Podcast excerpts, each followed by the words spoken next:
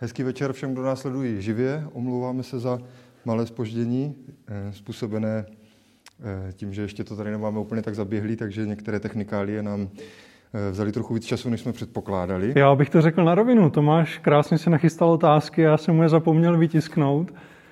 Což dokazuje, že veškerá digitalizace a technika musí být taky doprovázena jistým, jistým lidským potenciálem, který v tuto chvíli zrovna jsme neproměnili. Nebo to končí u rukou psaných otázek. Jo, to nás zachrání. To si myslím, že je hrozně špatný antré.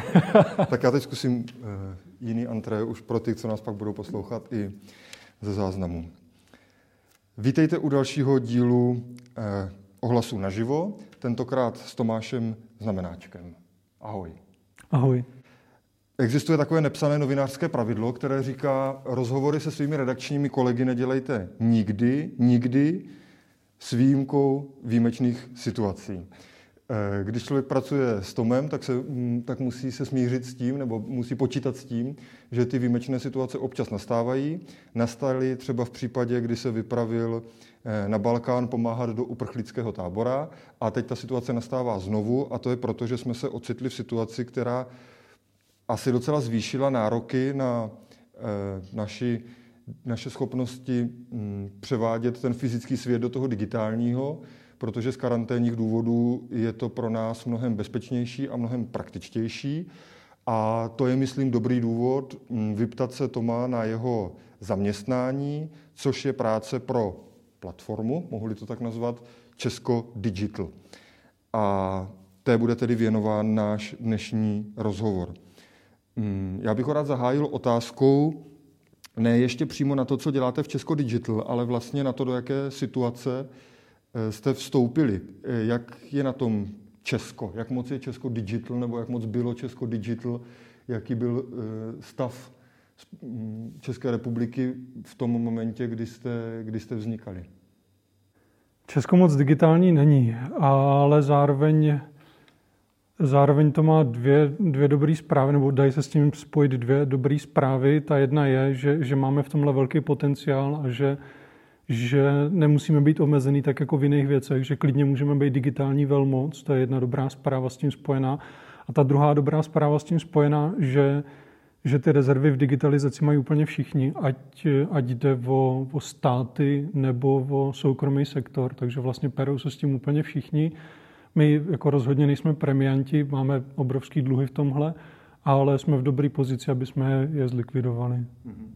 Čím to, že nejsme premianti? Proč to není lepší? Co jsme zanedbali? Ho. Proč nejsme Estonsko? Estonsko, já jsem se přesně na tohle ptal Jakuba Nešetřila, zakladatele Česko Digital a, a e, on mě to teda jako vysvětlil velmi pěkně. To Estonsko je prostě pro nás takový jako ne, ne, nedobrý srovnání s tím, s tím Estonskem se může, měřit málo kdo. Jedna z, z důležitých věcí ve vývoji Estonska, který je teda vlastně digitální premiant, v něčem je braný jako takový etalon, tak jedna z věcí je, že oni, eh, to je stát, stát, který vznikl na zelený louce prakticky a to jim dávalo výrazně, jako měli výrazně volnější ruce v tom, co mohli a nemohli dělat. My navazujeme třeba legislativně strašně daleko dozadu. A druhá věc je, která v tom Estonsku se povedla velmi dobře eh, a pak jim to hrozně pomohlo, že si tam zažili velmi, velmi intenzivní úspěch tady v tom, v tom digitálním průmyslu. Oni vlastně eh, původně v Estonsku vznikl Skype, to je jeden z takových prvních velkých příběhů digitálního úspěchu v Evropě a já si nepamatuju, za kolik oni to tehdy prodali, ale byla to částka, jako ze které většina lidí padne na zadek. A tohle je potom věc, která ten stát hrozně táhne dopředu, protože e, zatímco tady se všichni ještě betonují na, po, na pozicích nějakého průmyslu a na, není na něm nic špatného, ale není to, to jediné, z čeho můžeme čerpat.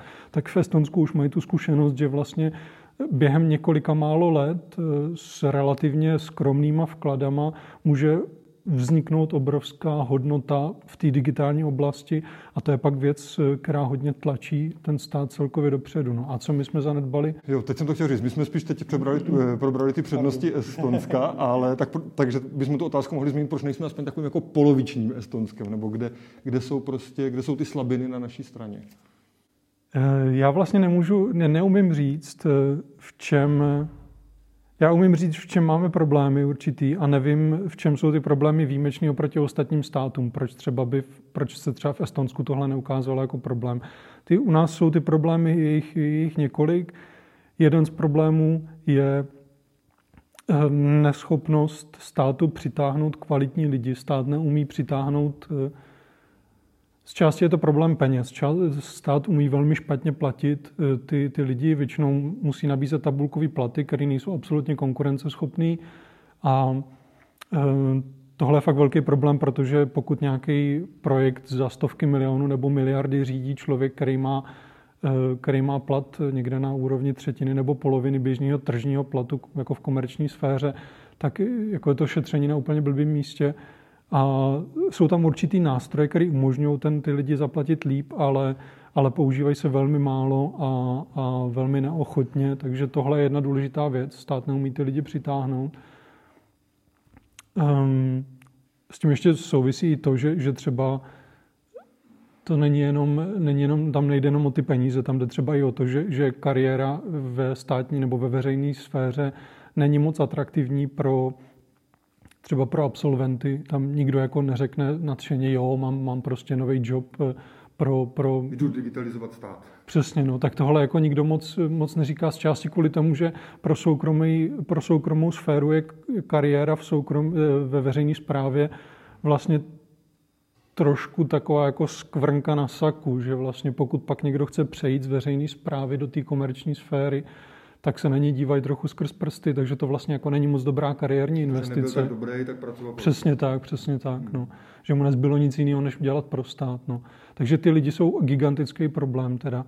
To je jedna věc. Druhá věc je, jsou třeba um, jsou legislativní podmínky. My, my máme relativně prokličkovat tou legislativou k nějakému úspěšně odřízenému digitálnímu projektu je velmi, velmi těžký. A navíc jsme tady v situaci, kdy, kdy mm, ta legis, tu legislativu někdo i vyloženě zneužívá ke konkurenčnímu boji. Takže vlastně e, nejenom, že je těžký tím prokličkovat, ale ještě jsou tam třeba účastníci toho procesu, který někomu aktivně házejí vlastně klacky pod nohy. Takže klasický, abych to nějak jako konkretizoval na příkladu, tak my, my jsme zvyklí vypisovat třeba obrovské zakázky, třeba za stovky milionů korun e, na nějaký IT systém. Tohle by v soukromé sféře nikdo neudělal z velmi dobrých důvodů, protože to vlastně vůbec nefunguje. E, to je prakticky jako nemožný odřídit tak velkou zakázku k úspěšnému konci. To na menší. Přesně tak, jenomže jakmile se něco rozdělí na menší, jo, tak my jako novináři už máme takový automatický reflex, to bude nějaká špína, tam nechce někdo jako podlézt nějaký limity a tak. Takže na tohle vlastně se dívá velmi nelibě třeba Národní kontrolní úřad nebo, nebo uh, Úřad na ochranu hospodářské soutěže, nebo jak se jmenují. Takže tam velmi rychle, a ty ostatní účastníci toho tendru toho můžou záměrně zneužít, jako vyloženě podají eh, podaj nějaké jako udáníčko k tomu úřadu, tady to neproběhlo dobře. Výsledkem čehož je, když to zkrátím, že vlastně se všichni betonují na takových těch bezpečných pozicích, a nikomu se moc nechce tady jako dělat ty věci nově, což nás dost poškozuje. To mně připadne jako takový dvě, dvě klíčové věci. To, to legislativní prostředí a nedostatek lidí. Mm-hmm. My se teď dostáváme ke vzniku Česko Digital. Napadá mě, že tam vlastně teda došlo k takovému paradoxu a to je to, že eh, stát neuměl dostatečně zaplatit kvalitní lidi v IT, následkem čehož kvalitní lidi IT řekli státe, budeme pro tebe pracovat zadarmo. Je to tak? Z části jo. Eh, tam totiž stát má jednu gigantickou výhodu v tomhle, kterou teda zatím neumí moc dobře využít, ale, ale ta karta mu v ruce zůstane a ta karta je prostě smysluplná věc. V komerční sféře to je do, do velké míry můj případ. Jo. Já jsem jako dělal na technicky zajímavých věcech, které byly dobře zaplacené, ale vlastně eh, scházel u nich nějaký podstatný smysl. A stát vlastně eh, má třeba ty projekty méně technicky zajímavý, i když tohle není nutně pravda, platí relativně špatně, i když ani to nemusí být pravda, ale především má ten obrovský trumf těch smysluplných projektů. Každý chce dělat prostě, eh, vezmi si kde jinde by se mohlo stát, že by se parta lidí přes víkend sešla a řekla si, uděláme informační systém dálničních známek. To je prostě, to je, to je jako bizár úplný. Eh, tohle je obrovská, obrovský trumf. No. A tohle je vlastně teda ta základní myšlenka, se kterou, se kterou Česko Digital vznikalo. Ta základní myšlenka je, že my máme vlastně obrovské rezervy v té v oblasti digitálního světa a je, je hodně lidí, kteří by s tímhle chtěli něco udělat, umějí s tím něco udělat a už je vlastně nebaví sledovat, jak se v tom a to ani nechci jako říct, že bych tom nějak jako potápěl ten stát. Jo. Tady mluvím za nás, za všechny, že prostě bychom rádi ten, e, společně prostě ten stát v tomhle posunuli a ty rezervy zalátali a, a naopak vlastně z tohohle udělali nějakou naši přednost e, státní. Když budeme konkrétní, jak vypadá Česko Digital dneska? Jako, e, jak vlastně velká je teda v té IT komunitě chuť pracovat smysluplně a se špatným nebo žádným honorářem? Eh, pro tento stát. Byla ta odezva prostě velká tady na tuhle nabídku, která, nebo na ten impuls, který přišel na začátku? Ta odezva byla v podstatě gigantická. My jsme vlastně během prvních, eh, my jsme vlastně ta organizace tak nějak se veřejně představila zhruba před rokem. Ty jsi toho byl v podstatě od začátku, nebo skoro od začátku? Skoro od začátku, no. Nebo já jsem byl úplně v nějaký prenatální fázi, jsem se toho trochu dotkl, pak jsem vlastně o tam, eh, nebo eh, pak jsem vůbec nevěděl, že ta věc pokračuje a pak vlastně jsem se hned chytil, když se to podařilo představit veřejně, jak jsem si říkal, to je ono, na to jsem celou dobu číhal. A takže vlastně před tím rokem jsme se veřejně představili a byl cítit obrovský zájem a během během eh, jako pár týdnů jsme měli řádově stovky lidí vlastně jako zájemců o nějakou spolupráci. Momentálně těch lidí máme eh, Teď jako ta, ta současná situace s koronavirem to ohromně akcelerovala, takže my za posledních 30 dní jsme vyrostli asi o 30%, čili asi zhruba o 500 lidí na 2300 lidí. Takže máme nějaký, jako, nějakou skupinu 2300 lidí, kteří by chtěli něco takového dělat. Takže ta odezva je gigantická. Eh, je to gigantická odezva, zároveň si vlastně nedovedu úplně představit, jak se organizuje a řídí 2300 dobrovolníků. Já taky neúplně. Ale dělá to. Ale tam nezbývá, než eh, jako nějaký, eh, nějaký precedenty v tom ohledu samozřejmě jsou, nějaký stávající, jako existující know-how je, jsou, jsou projekty, které takhle vznikají ve velkém počtu dobrovolníků, který jsou třeba geograficky rozptýlení, neznají se a tak. Takže to, tohle není úplně jako terra incognita, ale zároveň, zároveň přeci jenom je to prostě do velké míry novum a, a v tom tam musí nastat takový nějaký magický moment, kdy my ten potenciál těch dvou tisíc nebo tří tisíc lidí prostě přetavíme do nějaké reálné práce a tohle je vlastně jako úplně to klíčový know-how, to klíčový um, zadání pro Česko Digital udělat to tak, aby vlastně tady ten potenciál se skutečně jako vybil nebo vybíjel dlouhodobě. Že bych eh, s tebe chtěl úplně tahat to know-how, ale přece jenom si můžeš naznačit, jak to vlastně probíhá, jak je vlastně možný organizovat lidi, kteří pracují v takovém množství, kteří pracují vlastně zadarmo a do značné míry asi nahodile. Tam... Eh, jde, jde tam vlastně vůbec vytvořit nějaký systém, který prostě by byl spolehlivý, abys věděl, že můžeš někomu zadat úkol a víš, že on ho do určité doby udělá a, a, a nebo s tobou bude minimálně nějak komunikovat a podobně. Mm-hmm. Rozhodně to jde. Ehm, těch příkladů takových projektů, které jsou takhle odřízený, tak je relativně hodně. Typicky třeba, nevím, většina internetu běží vlastně na, na operačním systému Linux, který vznikl přesně takhle v uvozovkách punkově nebo chaoticky v uvozovkách. Takže ty, ty příklady jsou.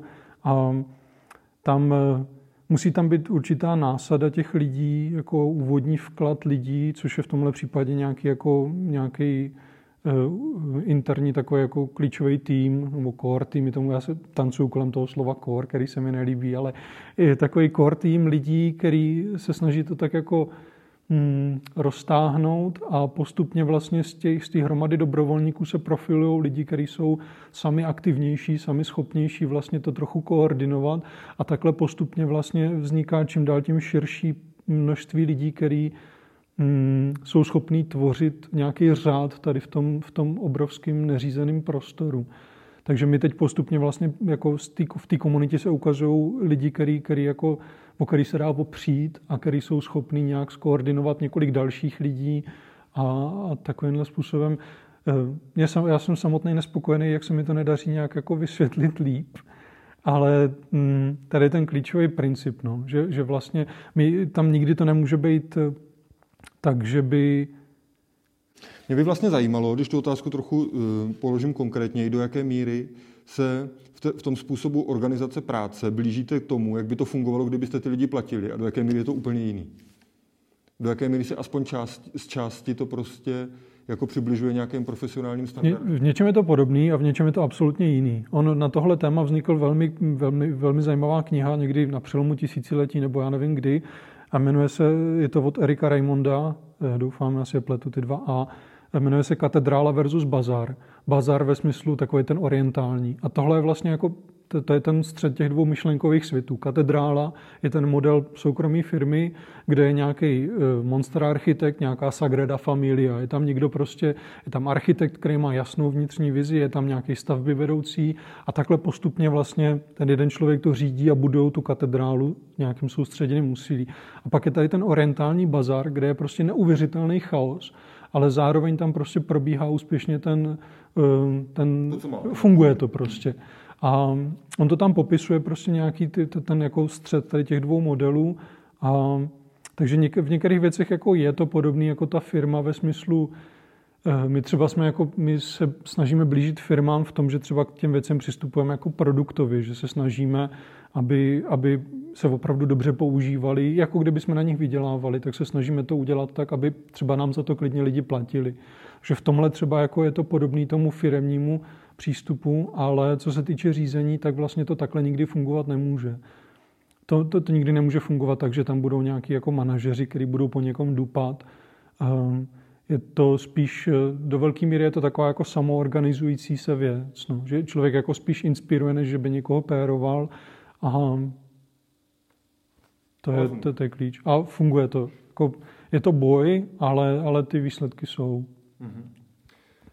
Pojďme se přesunout k tomu obsahu, k tomu, co vlastně děláte, tomu, co jste říkal, že se to vlastně blíží nějakým produktům. Eh, kdybyste to měl říct tak jako obecně, na co se Česko Digital vlastně teda zaměřuje, a já bych to rád teda ještě, my už jsme tady mluvili o tom, že do značné míry tu vaši práci nějak jako změnila nebo akcelerovala tady ta krize, kterou teďka procházíme, tak kdybychom to teďka rozdělili a bavili se vlastně nejdřív o tom, co bylo předtím, co bylo vlastně na začátku, jaký byly ty hlavní záměry, Eh, jako, co jste vlastně chtěli tomu Česku pomoct zlepšit? A naše, jako, eh, náš klíčový cíl je vlastně vyhledávat nějaký společenský problémy, které mají technické řešení a to s tím technickým řešením nějak pomoct. Takže vlastně cokoliv eh, od, abych dal příklad konkrétních projektů, tak jeden z projektů se jmenuje Cityvisor. Převzali jsme ho tuším od ministerstva financí, nebo teď nevím přesně, kde vznikl, ale vznikl vlastně ve veřejné správě, teda ve státní správě přímo. A to je, to je aplikace webová, která zobrazuje velmi přehledně, nějak vizualizuje rozpočet obce od, od jednotlivých třeba kategorií výdajů až po jednotlivé faktury. A, takže tohle je třeba konkrétně jedna aplikace, na který pracujeme. A to byste chtěli rozpracovat prostě na celý Česko? Jo, tam, prostě tam vlastně teď my v rámci, v rámci krajských voleb teď vlastně chystáme nějakou vlastně propagační kampaň a chtěli bychom Eh, máme i nějaký cíle, který si teď nepamatuju jako konkrétní počty obcí, které bychom chtěli, aby tuhle aplikaci používali. Ta aplikace je zadarmo plus minus nebo jenom za udržovací poplatek za provoz serverů. Ehm, ta obec vlastně stačí, když vyexportuje účetnictví a, a, a naleje ho tady do té aplikace a, a má to jako skoro zadarmo. Takže to je, to je jedna věc, eh, kterou třeba máme.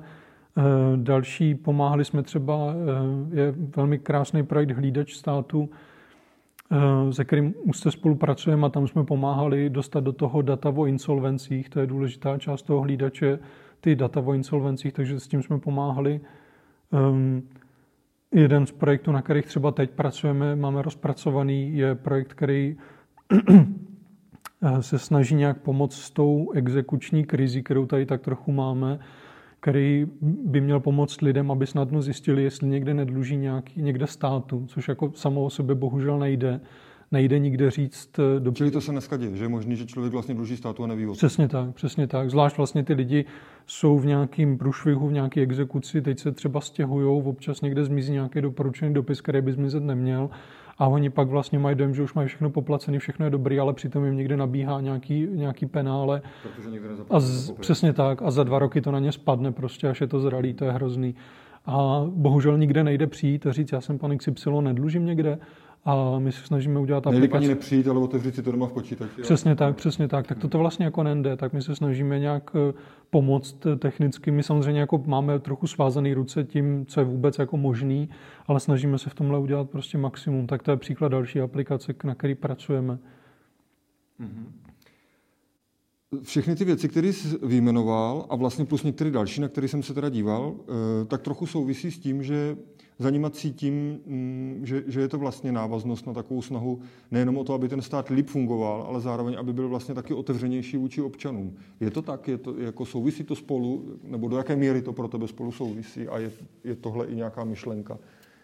Určitě ta otevřenost je pro mě obecně vlastně, pro mě otevřenost, otevřený stát je podle mě stát, který bude nutně i líp fungovat pokud stát vlastně má možnost něco tak jako zastrkávat pod koberec, tak z toho vždycky vyplynou nějaký problémy. Čím je ten stát otevřenější, tím eh, jako je to v něčem bolestivý pro ten stát, protože se vždycky najde nějaký kverulant, který mu něco otříská o hlavu, ale často pak vlastně se konstruktivně dojde k tomu, že tam fakt existuje problém a ten problém je potřeba nějak vyřešit. Takže pro mě ta otevřenost je jako bezvadný nástroj, jak se domáhat tý, jako obecně lepšího fungování veřejné zprávy. A je to právě to, s čím nám můžou pomoct technologie? Rozhodně. To je vlastně, my jsme teď úplně na, na, jako úplně na začátku toho, co, co se s tím hledá dělat, ale vlastně ten hlídač státu je bezvadný příklad, ve kterém, v něm to je, to je vlastně jako obrovská halda dat o fungování státu a ty data, pokud nad nima se dá dělat hromada analýz typu ukažte mi firmu, která sponzorovala politické strany a pak rychle skončila v insolvenci. A to jsou vlastně takové jako perfektní analýzy, které umožňují, to je takový jako rengen na stát. A člověk se může podívat na spoustu věcí a odhalit spoustu problémů. Stejně tak ty insolvence, že jo? Tam um, ta možnost podívat se, kde najednou třeba naskočil počet insolvencí nebo něčeho, tady to jsou úplně klíčové věci. Já se ještě trochu vrátím k tomu, o čem jsme se bavili na začátku. Eh, vy se tomu státu snažíte teda pomoct teďka tak, takovýmahle konkrétníma projektama, ale nebylo by taky důležité řešit vlastně řešit ten původní problém, který tady byl. Vlastně, jestli bychom se neměli dostat časem do fáze, že Česko Digital nebudeme potřebovat, aby ten stát to prostě uměl dělat sám. Je tohle vůbec jako možný? My z části na tomhle rozhodně chceme pracovat. My jsme třeba dělali nějakou panelovou debatu, která se zabývala ono, když vybouchl ten projekt s těma dálničníma známkama, tak to vzbudilo velkou debatu. My jsme pak udělali takovou panelovou diskuzi, ve které jsme se bavili o tom, jak ty věci dělat líp. Eh, byl tam, a teď nevím, jaký je jeho titul, vlastně nějaký český digitální zmocněnec, eh, Vlado Zurila. Ehm, takže tam bylo jako zastoupení tady těch lidí na těch špičkových pozicích. A My máme i přímo jeden z těch projektů, na který bychom chtěli pracovat, ale je teď v podstatě v nějaké úvodní fázi. Jsou třeba šablony výběrových řízení. My bychom chtěli pomoct, aby ten stát si ujasnil, jakým způsobem může vybírat, jakým může poptávat služby nebo lidi, tak aby to dopadlo co nejlíp. Právě v IT nebo úplně obecně? Eh, v IT pro začátek. Ale jako je dost možný, že by to potom způsobilo nějaké kaskádové změny i, i dál. Takže to, že by Česko digitál nebylo vůbec potřeba, je úplně ideální výsledek, no, ke kterému se ale rozhodně hned tak nedohrabem. Ale, ale tohle je přesně jako jedna z věcí, kterou bychom chtěli dělat, dělat pomáhat státu v tom, aby, aby ty jeho kompetence v téhle oblasti rostly. Mm-hmm. Pojďme teda k tomu, do jaké míry se na e, práci Česko Digital odrazila ta, m, hm, ta současná situace související s karanténníma opatřeníma a se vším, co se děje. E, co to pro vás vlastně znamenalo v té chvíli, než se, než se budeme bavit jako konkrétně, tak do jaké míry to, to vlastně proměnilo? Hm, protože spousta lidí, eh, se kterými se o tom člověk baví, říká, že to pro ně byl nějaký šok, že jo, jako zdravotníci museli začít fungovat úplně v jiném režimu. Minule jsme se tady bavili s Oldřichem Brzo Bohatým, pro jehož firmu to prostě prakticky během hodin znamenalo jako úplně totální změnu fungování. Co to znamenalo pro Česko Digital? Ano, eh, mně se vybavují takové ty scény z filmu, kdy někdo vypije nějaký lektvar prostě a najednou naroste třeba na trojnásobek a teď se na něm trhá ta košile a všechny ty kalhoty. Tak něco, něco takového se nám stalo vlastně, protože eh, během několika málo dní se vlastně nahrnuli do toho projektu stovky lidí a teď jako já, to zní jako možná v něčem negativně, ale myslím to velmi pozitivně. Vznikly tam velmi rychle dva velmi sympatické projekty. Jeden dáme roušky, druhý učíme online. Jeden se zabývá vlastně takovým tím vzájemným, vzájemnou pomocí šítí roušek a poptávka po rouškách a, a štíty a různé pomůcky a takovéhle věci. Čili se snažíte vytvořit nějakou, jako, mm, nějaký technologický zázemí pro to, aby všichni měli materiál, všichni věděli, kolik se toho kde šije a našlo si to tu správnou cestu k těm koncovým uživatelům. Jo, jo, přesně tak. A tohle v rámci celé republiky. Jo. Eh, my vlastně tuhle, eh, teď jsem jako zalezl hluboko do jedné díry, no ale eh, my už aj předáváme tady zkušenosti s tím projektem do zahraničí. Máme asi šest nebo sedm zemí, který, který to zajímá, kterým se snažíme předat to know-how tady u toho projektu. Ale když se vrátím zpátky, tak vlastně během momentu se tam nahrnula strašná spousta lidí, který vlastně ty technologie jsou věc, která v tomhle hraje obrovskou roli, protože ty technologie nám, nám můžou pomoct velmi dobře tak, takovouhle situaci zvládnout. No. Takže, takže my jsme byli jako ten, kdo, kdo je v dobré pozici, aby s tímhle nějak pomohl. A akorát vlastně ta organizace prostě narostla strašně rychle, takže teď jako vůbec nestíháme a tak. Ale je to pro nás, je to přesně voda na náš mlín. No. Je, to, je to pro nás velká příležitost vlastně ukázat, co ty technologie dovedou, když se k ním přistoupí dobře. Ta druhá z těch oblastí, který jsi zmínil, kromě roušek, je školství, což je úplně vlastně jako typická eh, oblast, která musela přejít takřka kompletně do té digitální scény, eh, do té digitální sféry. Jak eh, pomáháte českému školství? Co konkrétně, jaký konkrétní projekty jste v tomhle nabídli a jaký o ně byl zájem? My začali jsme tím, že jsme nebo to pořád ještě děláme, nabízíme školám možnost objednat si nějakého dobrovolníka, který přijde do té školy a pomůže jim nastavit a zavést nějakou, eh, nějaký program, software pro vzdálené vyučování. Buď vybrali jsme dva konkrétní produkty, Microsoft Teams a Google Classroom, a, takže ten dobrovolník jim pomůže tohle nastavit a nějak jako jim to rozběhne. To je, to je první věc, kterou jsme udělali. Protože e, ta připravenost těch škol na tu situaci byla vlastně asi dost různá. Že jo? Některé školy to třeba už jako uměly, ale byly i třeba školy, které si s tím vůbec nevěděli rady. Přesně tak. Převažuje vlastně hm, školství vlastně na tohle do velké míry nepřipravený totálně a z pochopitelných důvodů. Tady ten, ten, ten střih je prostě gigantický. No. Takže, takže po tomhle je velká poptávka, ale zároveň udělat tohle je jenom první asi ze 100 kroků. Takže hned v zápětí se ukázalo, že vlastně existuje třeba nemalý počet rodin, který nemají ten potřebný hardware a tím pádem vlastně najednou ta výuka není dostupná pro všechny. Takže jako další aktivitu jsme v rámci tady toho projektu Učíme online spustili sbírku hardwareu, eh, kdy vlastně firmy nám dávají, já nevím, mám odbavili jsme první dvě stovky počítačů, který, který jako distribuujeme ve spojení s dalšíma neziskovkama těm potřebným rodinám. Jak se vám daří ty rodiny vyhledávat? Eh, my spolupracujeme, eh, to vlastně, to, to, tohle je bezvadný moment na spolupráci s dalšíma neziskovkama, případně s těma školama. Mm-hmm. Takže vlastně my, kdybychom měli oslovovat napřímo, tak, tak se v tom asi strašně zasekáme, ale vlastně člověk v tísni má nějaký velmi dobrý typy na tohle a případně ty samotné školy vlastně vědí o tom, že že, že jim tam schází něk, jako někomu hardware, takže, takže tohle, v tom, tohle řešíme spolupráci s dalšíma, s dalšíma organizacemi. A jako další věc se ukázalo, že vlastně eh, pro učitele je to gigantický střih a potřebují vlastně nějakou podporu vlastně v tom učení. Eh, teď by bylo asi příliš nadnesený mluvit o nějaké metodické podpoře, ale děláme takové jednoduché kurzy, učíme na nečisto, ve kterých eh, je tam jeden lektor, což je učitel, který učí vzdáleně a pak je tam třeba 20-30 účastníků, nebo, nebo nevím, kolik je ten limit teď, ale je tam prostě pár účastníků z řad těch učitelů, kteří si to vyzkouší v pozici žáka a můžou odkoukat vlastně nějaký know-how. Takže děláme tady ty kurzy a v podstatě dál číháme, kde, kde co bude potřeba udělat, aby ten koncept vzdáleného vzdělávání jako celek fungoval. Mm-hmm.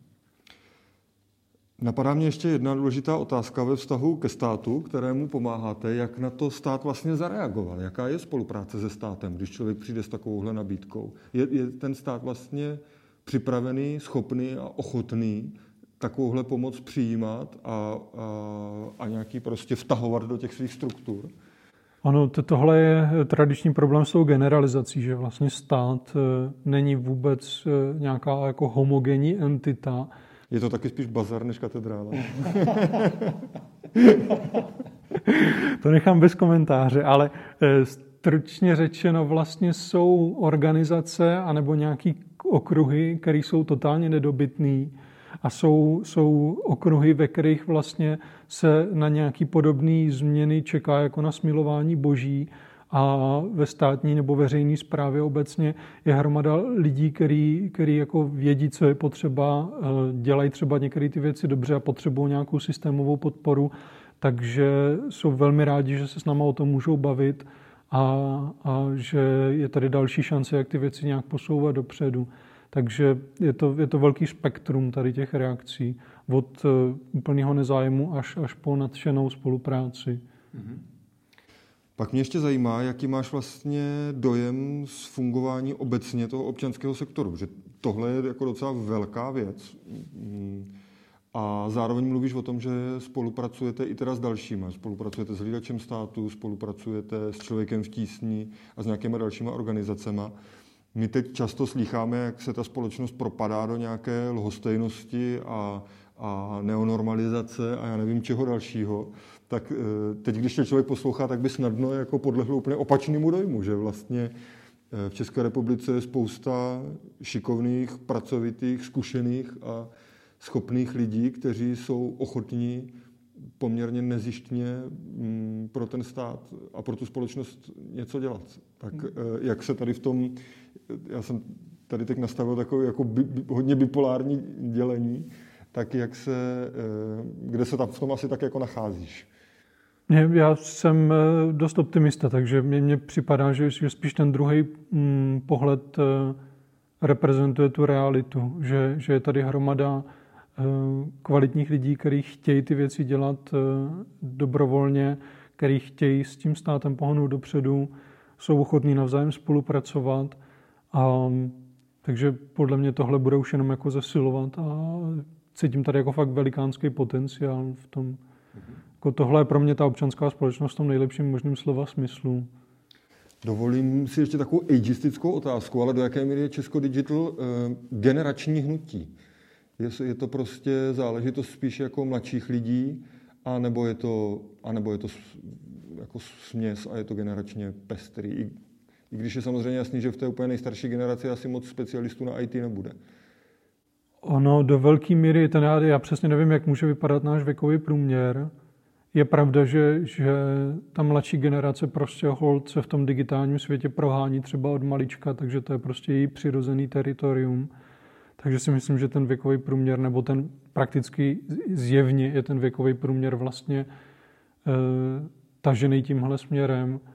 A jako do velké míry nejstarší jsme v podstatě my, ta generace, která vyrůstala třeba v 90. letech a poprvé si čuchla k počítačům tehdy. Takže my jsme tam vlastně za ty, za ty geronty. Ale mm, není to takhle stoprocentní. Jsou projekty, třeba zrovna teď to učíme online, kde vlastně je hromada eh, velmi, velmi jako aktivních a kompetentních lidí, kteří jsou vlastně starší a který vlastně ty technologie ovládají a, bezvadně se s nimi spolupracuje a tak. Takže toto není jako principiální problém, ale, ale statisticky vzato ano, ten, ten, ten věkový průměr je tam o něco nižší.